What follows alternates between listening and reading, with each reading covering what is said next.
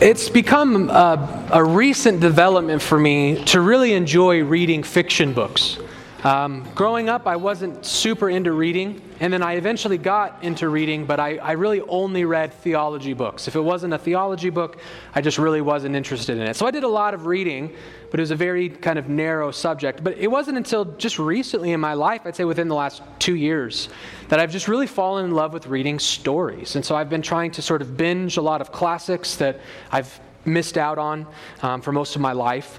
And I've just read some incredible books. These stories are just so captivating. And there's something about a good story that captivates people. This is why even people who don't like to read typically still like going to the movies. Because we just we enjoy a good story. And today we are going to be reminded that the God that we worship is indeed an author. He is indeed a storyteller, and that in fact, he is the greatest storyteller that the world has ever seen. And the story of the gospel specifically is the vindication or the proof that our God is such an amazing, brilliantly wise storyteller. Would you open your Bibles to Ephesians chapter 3, please? Ephesians chapter 3. And when you get there, I would invite you to stand for the reading of God's word.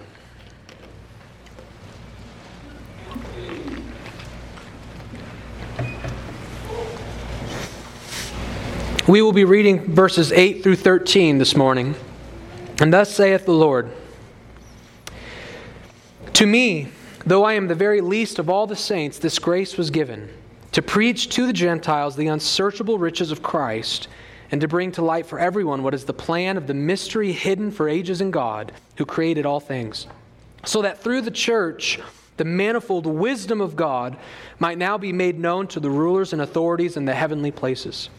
This was according to the eternal purpose that he has realized in Christ Jesus our Lord, in whom we have boldness and access with confidence through our faith in him. So I ask you not to lose heart over what I am suffering for you, which is your glory. This bars the reading of God's word. Would you please be seated?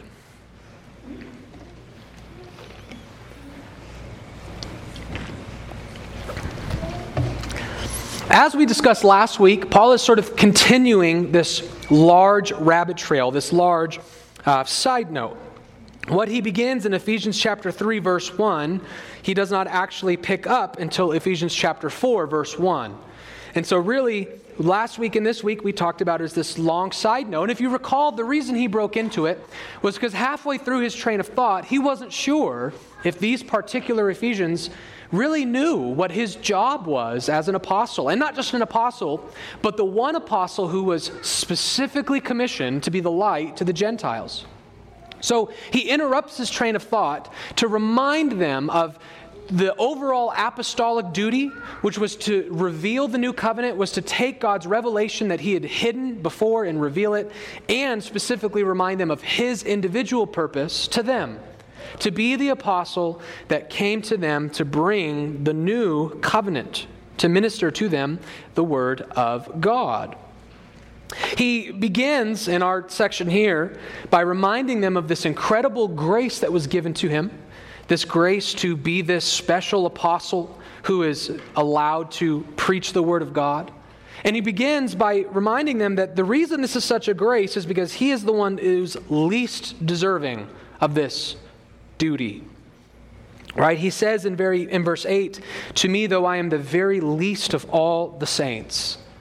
This is not Paul's mock humility, right? He's not trying to brag through putting on the appearance of humility. Paul really believes this. This is a constant theme for Paul. He says it in many of his other letters. For example, in another place of the New Testament, he describes himself as the least of all the apostles. In another place, speaking to Timothy, he describes himself as the chief of sinners. Paul truly saw himself as being the least deserving of this special role, and he tells us in another place in Scripture why that is, and many of you might be thinking about it. It's because he uniquely persecuted the Christian church prior to his conversion right? Paul was not just some unbeliever, he wasn't just some Jewish unbeliever. Paul was a Pharisee who was intentionally, with hatred and malice towards Jesus, attacking, persecuting, and imprisoning Christians. And so he knew that that alone truly disqualified him from ever being worthy to have some special privilege in God's kingdom. But thankfully to Paul, the God he was converted to is a merciful God. The God he was converted to is not a petty God, but God of great grace and mercy. So even though Paul is right, he did disqualify himself. God is a God of grace. He forgave him and transformed him and gave him this special privilege anyway. And so he reminds us yet again, just as we saw last week, of what this special privilege is. And what does he say in verse 9? What is his duty, even though he's the least of all the saints to have this duty? What has been the duty entrusted to him? He says in verse 9, and to bring to light for everyone what is the plan of the mystery hidden for ages in God who created all things. Last week we learned that the gospel was something that God has planned from before creation, but he hid it. He hid his plan, and, and Paul describes it here as hid in himself, meaning he was the only one who knew about it. He, we, we, we discussed how he did reveal it in types and shadows in the Old Testament. The gospel was partly revealed in the Old Testament, but the true fullness of the gospel is something hidden in God. It was in the mind of God and nowhere else. Not even the angels knew the plan of the gospel. This was something only God knew. And Paul's job as the apostle to the Gentiles was to make this revelation that he received known to everyone, not just the Jews but to bring to light for everyone the unfolding of this story that God wrote before the foundation of the world when He created everything.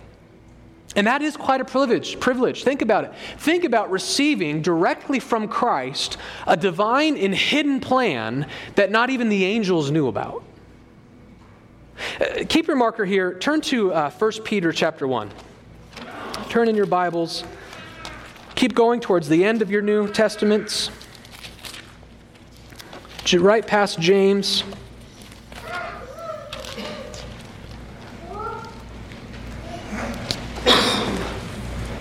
Just to get a glimpse of, of how precious this, this duty is that Paul's been given, read with me in 1 Peter chapter 1, verses 10 through 12.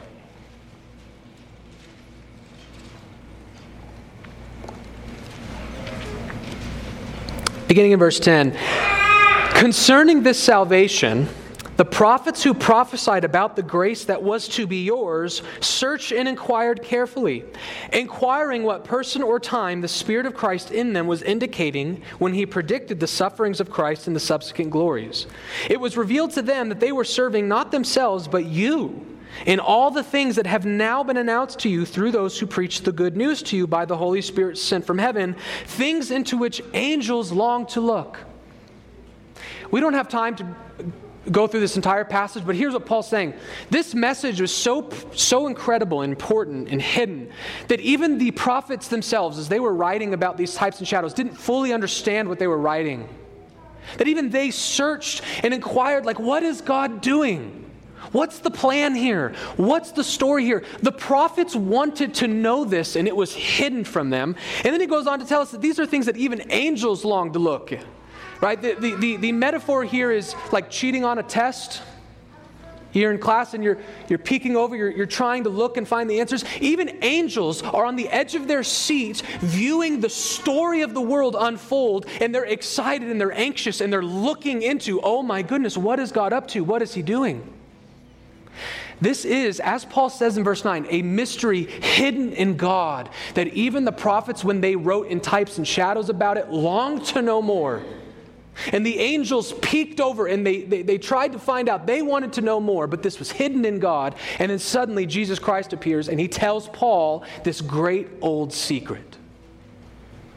And Paul now has the duty, the persecutor of the church, now has the privilege to take this secret story and tell it to everybody. This is incredible. But that is essentially, up to this point, really a summary of what we learned last week. So the newness for our sermon this morning is found in verse 10. Go back to Ephesians 3 and read verse 10 with me. This is where Paul gets to the heart of the matter. Why is Paul telling all this? Why is he going on about his duty and the secret hidden in God? And what, what's the, the, the so what for the whole apostolic mission? And he tells us in verse 10 that in verse 9, his job was to bring to light for everyone what is the plan of the mystery hidden in God. Now, why? Why is God doing this now? Why is he doing it in this way? Why through Paul? Well, verse 10 is the so what. Verse 10 so that through the church the manifold wisdom of God might now be made known to the rulers and authorities in the heavenly places. This is the key verse to our entire passage. It's the so that. Here's why I'm telling you all this. This is why God did all this. So that. For this purpose, this is what God is up to. And so this really is the primary theme of the passage. And what is it? The wisdom of God. That's what this whole sermon is about today. The wisdom of God. The reason God revealed his plan in the way he did, and the reason he instrumented it first in types and shadows and then through apostles, like why didn't he just dump it? Right? Why not just bomb it on Adam and Eve in the garden? Boom, crystal clear. Why go through all this trouble? Well, we can give a very basic summarized answer to that in Paul to make known his manifold wisdom. God wants us to see the story. He wants us to see it unravel. He wants to see all these things that used to confuse us, and then we go, oh, I get it now. You see, as we watch God's story unfold throughout redemptive history, his manifold wisdom is brought to light. In other words, God did things the way he did it because he wanted us to see his wisdom. God wants us to know that he is wise. He wants the whole world to see, as Paul calls it, his manifold wisdom. This sermon is all about the wisdom of God. Let's take a step back, though, and just briefly talk about what is wisdom. It's one of those words that you know what it is when you hear it, but it's kind of hard to define. It's, it's, it's hard sometimes to distinguish the difference between wisdom and knowledge, for example. But there is a difference between wisdom and knowledge. Uh, one of my favorite definitions, I'm not sure if this is super scholastic, but one of my favorite definitions is that knowledge, wisdom is what you do with knowledge. That wisdom is what you do with knowledge. I think there's a lot of truth to that. And typically there's a funny example that follows between the difference between knowledge and wisdom. Knowledge is knowing that a tomato is actually a fruit. Wisdom is not putting tomatoes in your fruit smoothies. That's the difference between wisdom and knowledge. How do we understand wisdom? Well, theologians have been discussing this for a long time. And I think if you were to summarize what most theologians have said throughout history, they would typically define wisdom as something like acting for a right end, or observing all circumstances for an action, or acting according to right reason and judgment of things. There's this idea of knowing exactly what to do in any given situa- situation, knowing how to bring your purposes about, how to accomplish what you wish to accomplish. That takes wisdom. It's accomplishing the right end. And so, God in the gospel, through the church, He is showing us His wisdom, how He was able to overcome all evil, all hostility, and bring His people together in one body. That's been what we've been focusing on for so long. That's how Paul is sort of defining the gospel here. Is sinners of both Jews and Gentiles being reconciled together in one body, and we call that the church. And that is why it is through the church, as we see the birth of the Christian church, we see the gospel in the world, every single person should look at that and say, God is infinitely wise. I cannot believe he figured this out. I cannot believe he did this. He is showcasing the wisdom of the gospel. You don't have to turn there, but I would encourage you to maybe go home today and read 1 Corinthians chapter 1 and chapter 2. This is a big theme for Paul in those two chapters about how the gospel is wisdom from God. It is the wisdom from God. And in 1 Corinthians 1 and 2, what Paul's seeking to do is if the gospel is so manifold in wisdom, if it's so wise, why don't more people see it? And he explains the, the spiritual rebellion underneath resistance to the gospel, which is why the world does not see the wisdom of God in the gospel. Paul says that they see foolishness. The gospel, he says in 1 Corinthians, is folly to the world. It is foolishness to the world. But to those of us who are being saved, to those who are being sanctified, who have been given eyes to see, we see in the gospel not folly, but the wisdom of God. Paul wanted to take God's wisdom and put it on display by simply telling the story that God already wrote a long time ago and is merely putting it into action now. God, Paul's job as an apostle was to put the wisdom of God on display through the gospel.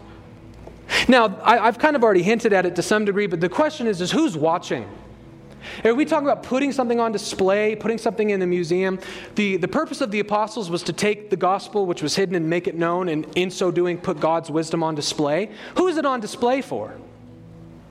Now, it certainly is on, is on display for us and for the world, but we actually understand that only by extension. According to the text, there's a very specific group of people. Well, I shouldn't call, I don't know if even people is the right word. There are very specific persons that the gospel has been made manifest to.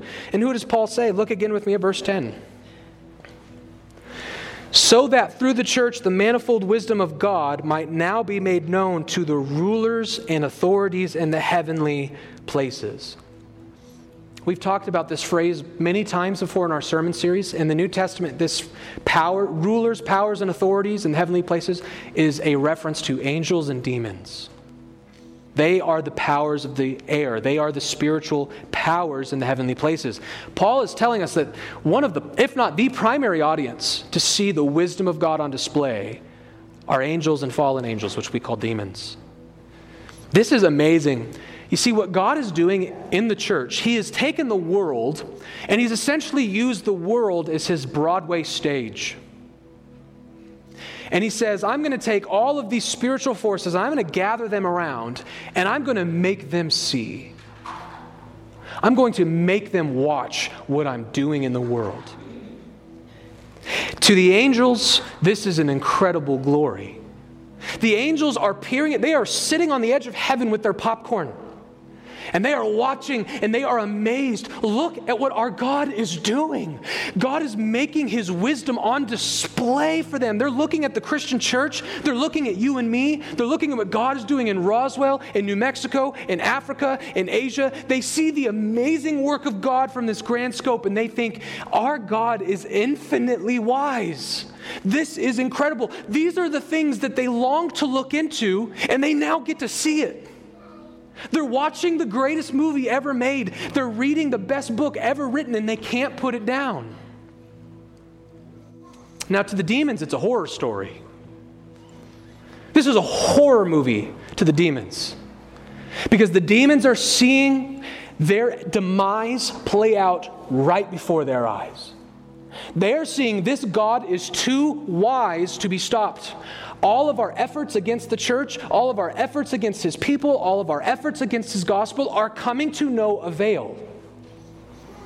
The demons are watching their own judgment and destruction roll out before their eyes. God has taken the gospel, He has saved the church, He's put it on display, and He's invited all of creation to come and gaze at His wisdom. That's what Paul wants from the Ephesians. He wants them to look at what God has done with them, and shout out, Our God is infinitely wise. As a matter of fact, he, Paul uses this phrase manifold wisdom in the ESV. Your Bible translations might say something different. But that is actually just a poetic way for Paul to say that God's wisdom cannot be counted. God's wisdom cannot be measured. His manifold wisdom, it is, it is infinite. God's wisdom is absolutely infinite. And because God's wisdom is infinite, this is why Paul can actually describe him in Romans 16 as the only wise God. Meaning, when we call other people wise here on earth from a human perspective, um, we're, we're not being totally accurate in how we say it. Because if you want to be really, really technical, only God is wise. I hate to break it to you. If you thought you were wise, at least compared to God, you're not. You can reflect the wisdom of God in your life.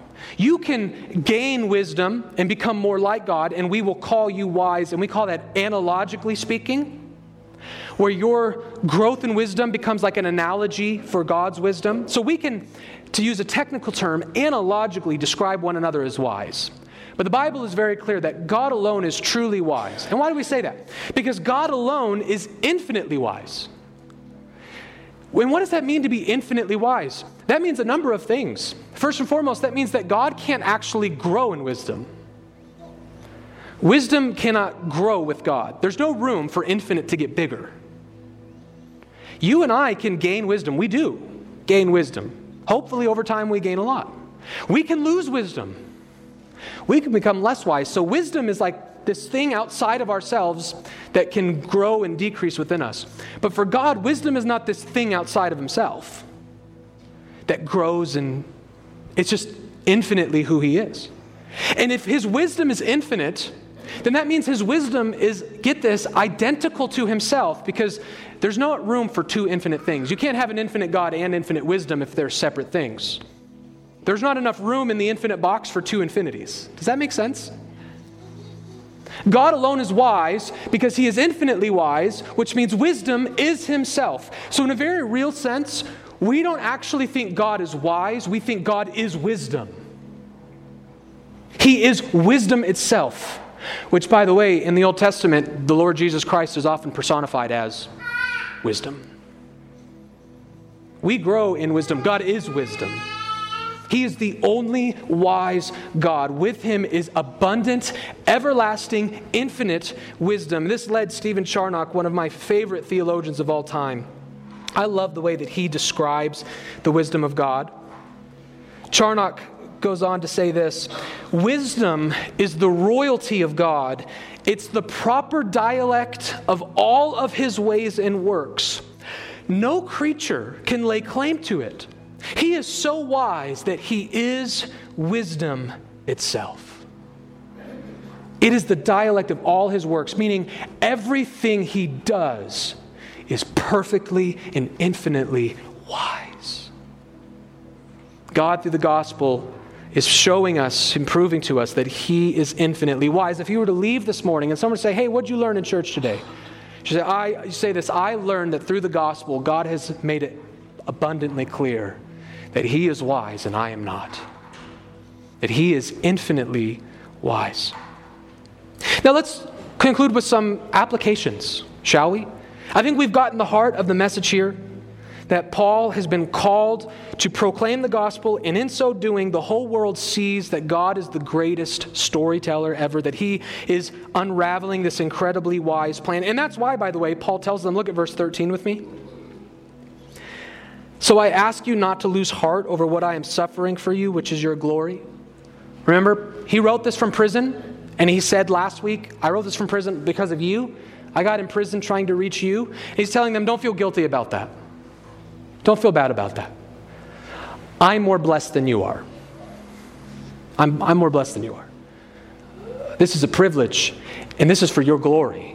So he's telling them, don't feel bad about my imprisonment. This, everything's okay. God's infinitely wise. We're, we're okay.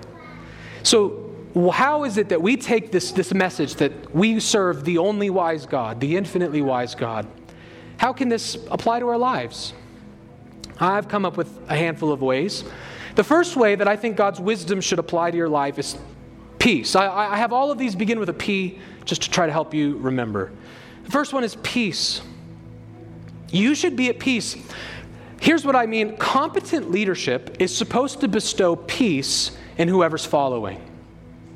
Right? If you're part of an organization and you don't trust the person leading you, you're not going to be at peace. Right? If you get into an airplane and you find out the guy who's flying the plane has never flown before and has no technical training, are you going to rest comfortable in that flight? No, I don't trust that this guy knows what he's doing and he's steering me. My whole life is in his hands. I'm not at peace.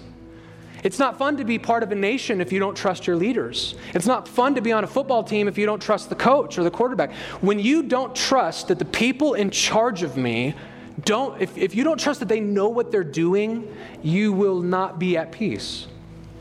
But here's the good news that we've learned today that there is someone who's in control of all of human history.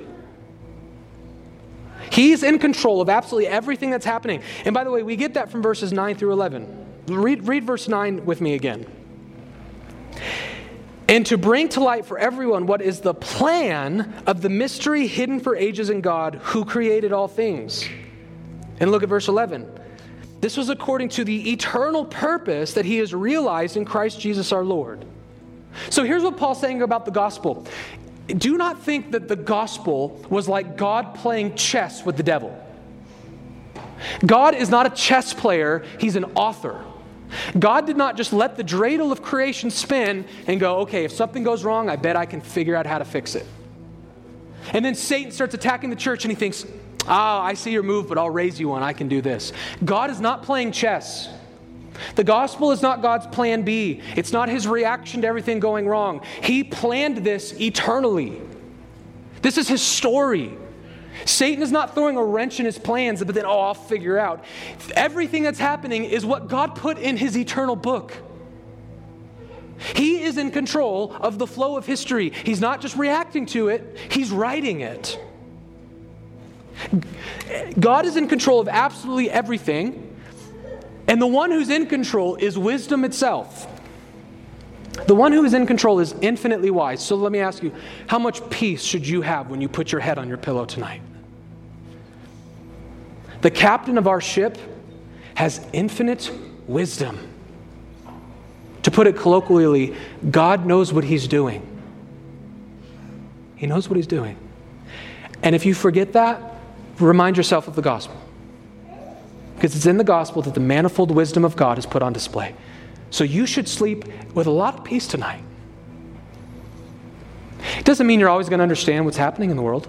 The captain does not always tell the people under him every detail of the plan. We don't always know why everything happens the way it does. We can be in pain, we can be confused, we can be hurt, but you should never be anxious because the universe is in control of the only wise God. So, what does God's wisdom mean for your life? It means you should be at peace. Another application the wisdom of God should fill you with praise. Should fill you with praise. You see, when we encounter a person that demonstrates great wisdom, it's a natural thing to engage in some kind of praise of them. Just to give one example, I, I mentioned falling in love with, with books recently, and um, one of my favorite stories, I've, I've, re- I've mentioned it from the pulpit more than once. I probably should tone it down a little bit, but I just love Lord of the Rings. And for the first time this last year and a half, I read through The Hobbit and all three of the Lord of the Rings books, and I'm going to read the Silmarillion. I just love Lord of the Rings. And when I read it, I think one of the things that makes me so in love with it is I just feel like the author is so wise. I mean, the story is so complex and there's so many details, it just doesn't seem made up. Like, how did a person think of all this? I mean, he, I, have even found out that he actually invented languages, multiple languages for all of his characters. You can actually go to school and learn languages he made up. It's incredibly wise. And because it's so wise, there are people out there who borderline worship J.R.R. Tolkien. There are people who dedicate their whole lives to Lord of the Rings, and they can tell you every last thing. They can tell you about his life, when he was born, when he died. They've read every last word he's ever written multiple times. You've got a question about Lord of the Rings, they can answer it. And whenever there's a movie, they know exactly how to critique it. They, they have, their whole wall, their bedroom walls are just filled with Lord of the Rings posters. They see the wisdom of Tolkien, and it makes them praise him. And so I ask you rhetorically, how much more? When God's infinite wisdom is put on display, should we praise Him? If people who love Tolkien can read Lord of the Rings multiple times a year, how much more should we be reading our Bibles multiple times a year? This is a better book than Lord of the Rings.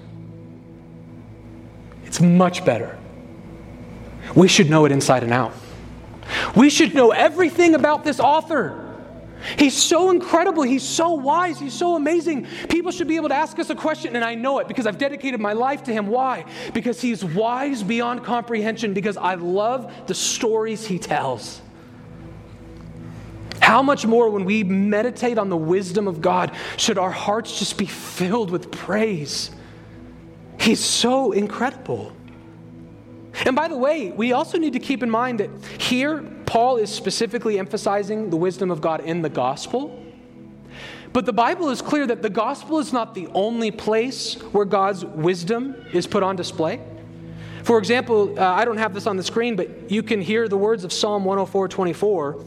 O Lord, how manifold are your works! In wisdom you have made them all. The earth is full of your creatures. What is the psalmist saying there? He's saying, Where can you see the wisdom of God? In creation. If, if, you're not, if you're struggling, if your heart is struggling to see it in the gospel, go watch a nature documentary. No, I'm not saying everything in there is going to be true. Go to the mountains and just meditate on creation. Look at the stars at night.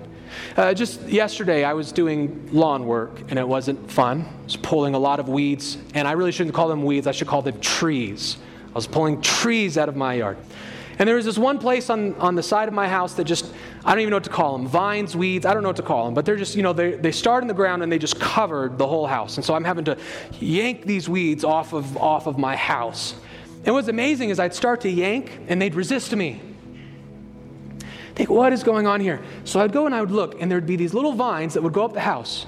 And then around these vines would be even smaller little vines that wrapped themselves around all the cords and bricks of my house. In other words, God created this plant that literally grabs onto the wall and hugs it.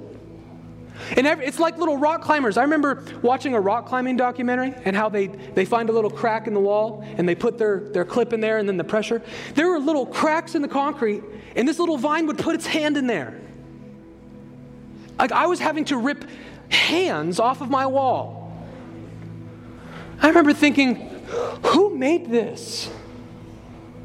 You know, it's like a burden to me, but if I stop and reflect, this is incredible. It's like this thing has a mind of its own. You will never convince me that this happened by accident. I see the wisdom of an author on display here. Study your own body. The Bible says, In wisdom are all of your works the earth is full of your creatures. The human body will amaze you. You want to see how creative God is? Just study the human body. A single cut, you get a little paper cut, and you just go, ow, and then you forget about it, and it heals. You know what's happening at a microscopic level there? Your body sends a SWAT team called white blood cells, and a SWAT team shows up and destroys all of the intruders.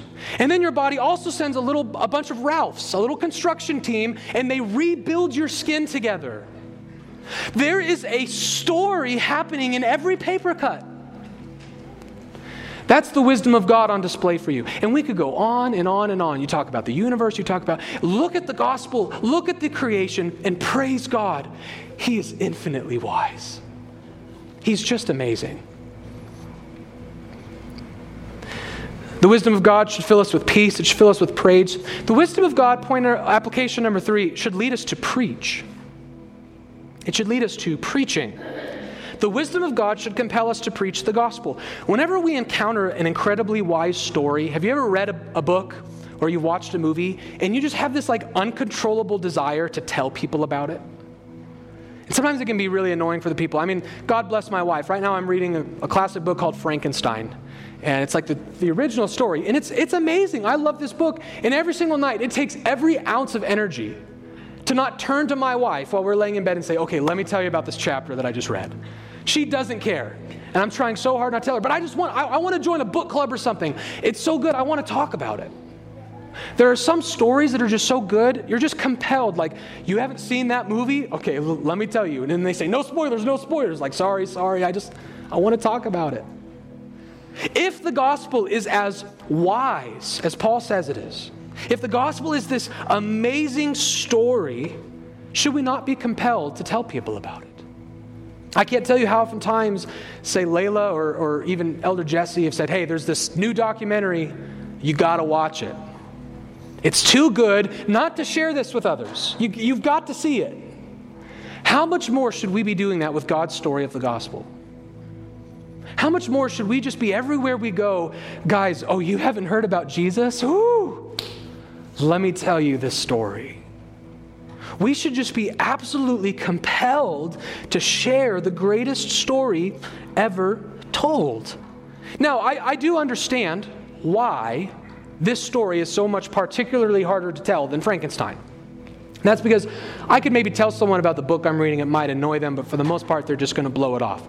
I understand that the hesitancy with the gospel is when you tell that story, a lot of times they don't just blow it off. A lot of times they blow you off forever. People that you've loved dearly your entire life.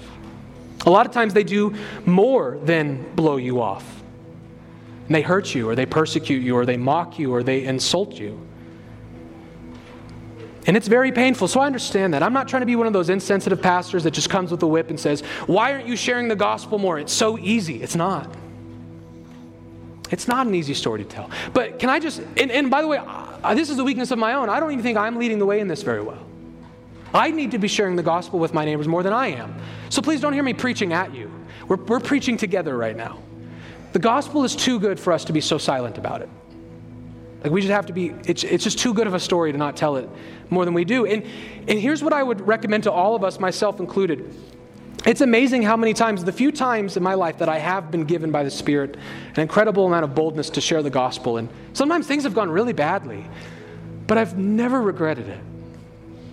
I've, I've always left and just been praising God, and I've been thankful, thankful for it. There's something about the joy of getting to share that message that I think you'll be surprised how often it overcomes all of the bad that brings your way. And by the way, I think that this is exactly what Paul experienced. And let me show you why. Look at verse 7 with me. Paul, Paul says this in verse 7. Of this gospel, I was made a minister according to the gift of God's grace, which was given me by the working of his power. And then to our verse, to me, though I am the very least of all the saints, this grace was given to preach to the Gentiles the unsearchable riches of Christ. How does Paul view the call to preach the gospel? He views it as a divine grace. He says, I'm lucky to be able to do this. Okay? Paul sees this as good. This is awesome. I get to preach the gospel. Now, let me ask you rhetorically where was Paul writing this letter from? Prison. The very thing that he's saying, I am so lucky to do this, is ruining his life.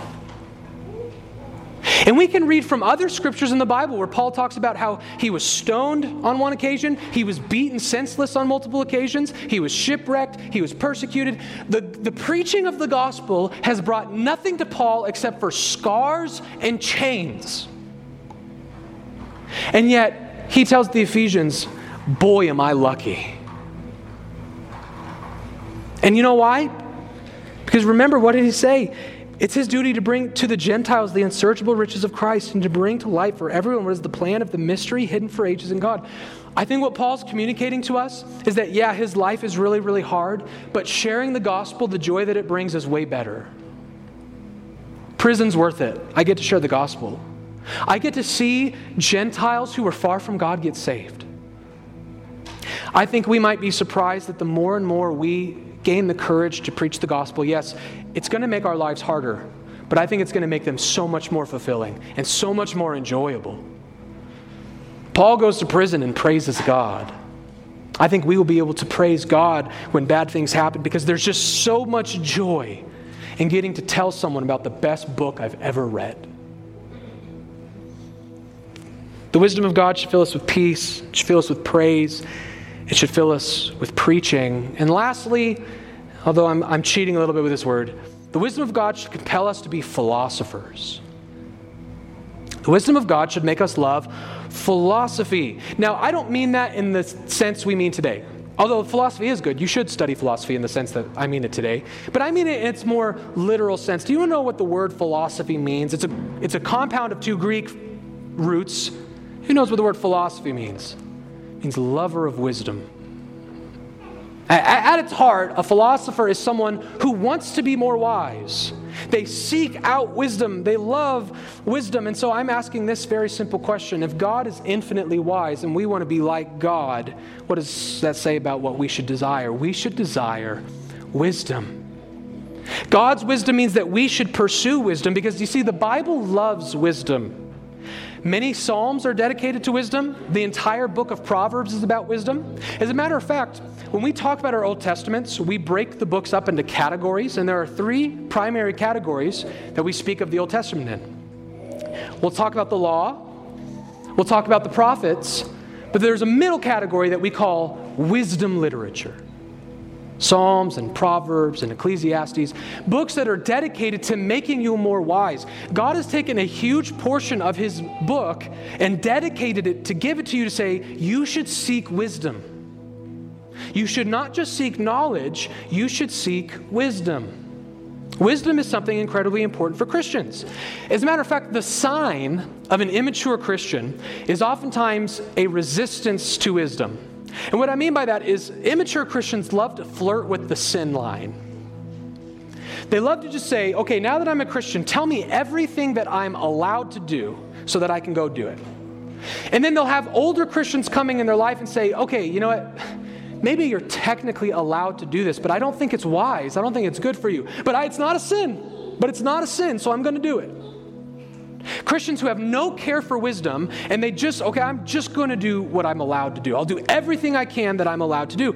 And the Bible does not call us to that. Yes, it's good to avoid sin, but the Bible calls us to go beyond just merely avoiding sin. And we get this from places like 1 Corinthians 6, where Paul says this in verse 12 All things are lawful for me, but not all things are helpful. All things are lawful for me, but I will not be dominated by anything. You see, Paul is telling people, yeah, something might be lawful, but that doesn't mean it's helpful. And wisdom is how you know the difference between I'm allowed to do this, but I still shouldn't. That's wisdom. We want to live lives where we're not just merely not sinning, but we're actually pursuing is this beneficial? Is this productive? Is this helpful? And that takes wisdom to know.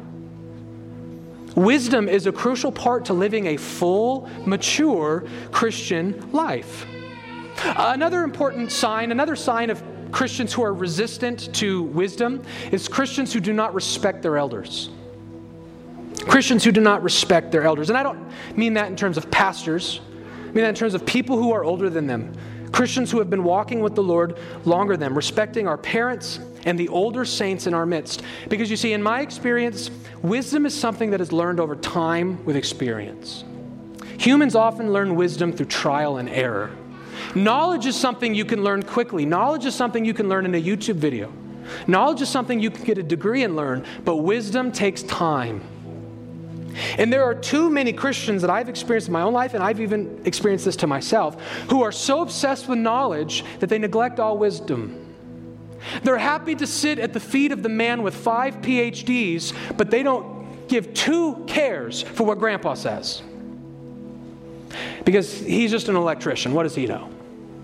This arrogant view of knowledge over wisdom. One of my favorite uh, apologists one time said, The dumbest people I know oftentimes have PhDs. Some of the dumbest people I know have PhDs. Because wisdom and knowledge are not the same thing. Not wisdom is something that comes through living a long, mature life, walking with the Lord. And so, if we want to grow in wisdom, we will sit at the feet of the people who have it. And the gray hair is more of an indication than the PhD. We need to obey the Bible, which calls us to be respectful of our elders, to sit at the feet and learn from people who have gone where we're about to go, who have seen the things that we're about to see.